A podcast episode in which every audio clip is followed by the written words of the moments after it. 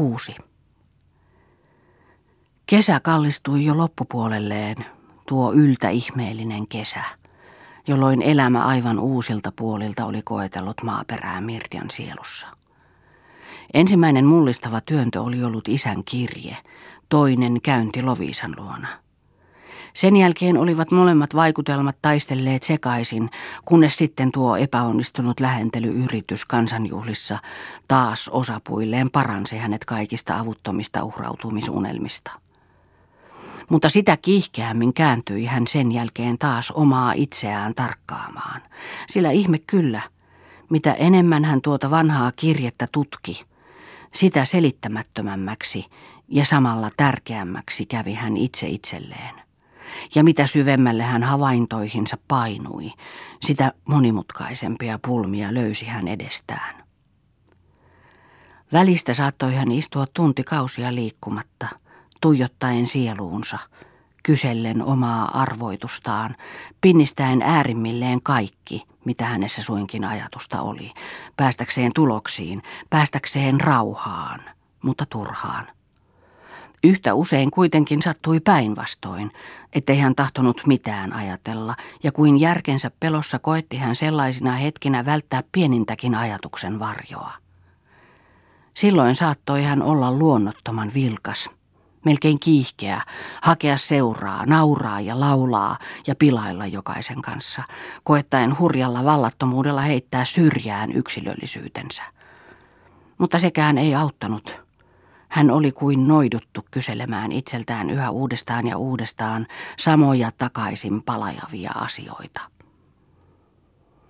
Tai oikeastaan ei Mirtia itse kysellyt, vaan jotkut salaiset tahdon toiminnasta riippumattomat äänet hänen sielussaan. Tämän tapaisia puheita ne pitivät – Mirtia, Mirtia, jokainen hetki, jonka viivyt täällä on Jumalien herjausta. Sinä olet luotu elämään elämäsi nopeasti ja jättämään jälkeesi kuolemattoman maineen.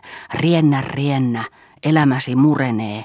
Sinä olet määrätty toteuttamaan sukusi suuruuden unelman, kulkemaan ylitse sen sillan, joka esi-isiesi alta on murtunut. Sinä olet syntynyt häikäisemään maailmaa. Nyt anna kaiken väistyä. Elämäsi ehtii. Taiteilijakutsumuksesi odottaa. Vainajien unet vartioivat sinua. Ah, hullu tyttö, älä tartu mielipuolena kuolleiden uskoihin. Se on ansa. Jos kerran olet joksikin syntynyt, joksikin luotu, et enää ole vapaa, etkä oma luojasi.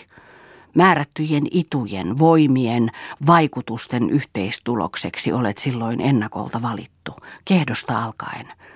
Oletko varma siitä, ettei diletantismi ja hulluus, joka sukusi on murtanut, ole mennyt perinnöksi itsellesi? Ja ellet kerran ole varma tulevasi suurimmista suurimmaksi, niin kavahda kaltavaa rataa. Ainoastaan nuo ainaiset epäilyt ovat suuruutesi tiellä. Miksi onkaan ajatuksesi tahkottu iankaikkiseksi epäilyksi? Se on järjen työtä hulluutta vastaan. Jumalainen ja ihmeellinen on sinun olemuksesi ja valtaistuinta varten. Sinä olet nähnyt, miten kaikki ovat kumartuneet. Etkö muista, että olet kyllästynyt ylistelyihin, joita olet saanut kuulla aivan liian paljon koko elämäsi ajan? Sinähän olet tottunut jo kaikelle haukottelemaan. Sinä olet aivan sairas oman itsesi yltäkylläisyydestä. Sinun pitäisi löytää jotakin itseäsi suurempaa, jonka voima ja kirkkaus saattaa varjoon sinun oman minuutesi. Lähde avaraan maailmaan. Lähde etsimään kutsumustasi Mirtja. Eräänä päivänä syyskesällä oli Mirtja vihdoin tehnyt päätöksensä. Setä, sanoi Mirtia. Anna minun lähteä ulkomaille. Minä tahdon oppia tekemään työtä. Tämä elämä ei minua tyydytä. Tämä ei ole se maa, jossa vapaus, äly ja taide voisivat juhlaa viettää. Vanki olen minä täällä. Salli minun matkustaa. Matkusta, vastasi setä. Enempää ei heidän välillään siitä asiasta puhuttu. Mutta samalla viikolla vielä oli Mirtia lähtövalmis.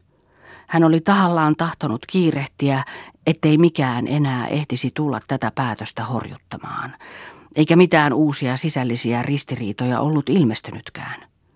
Ainoastaan sinä hetkenä, jolloin setä laski matkakassan hänen käsiinsä, pääsi hänen mieleensä pujahtamaan outo.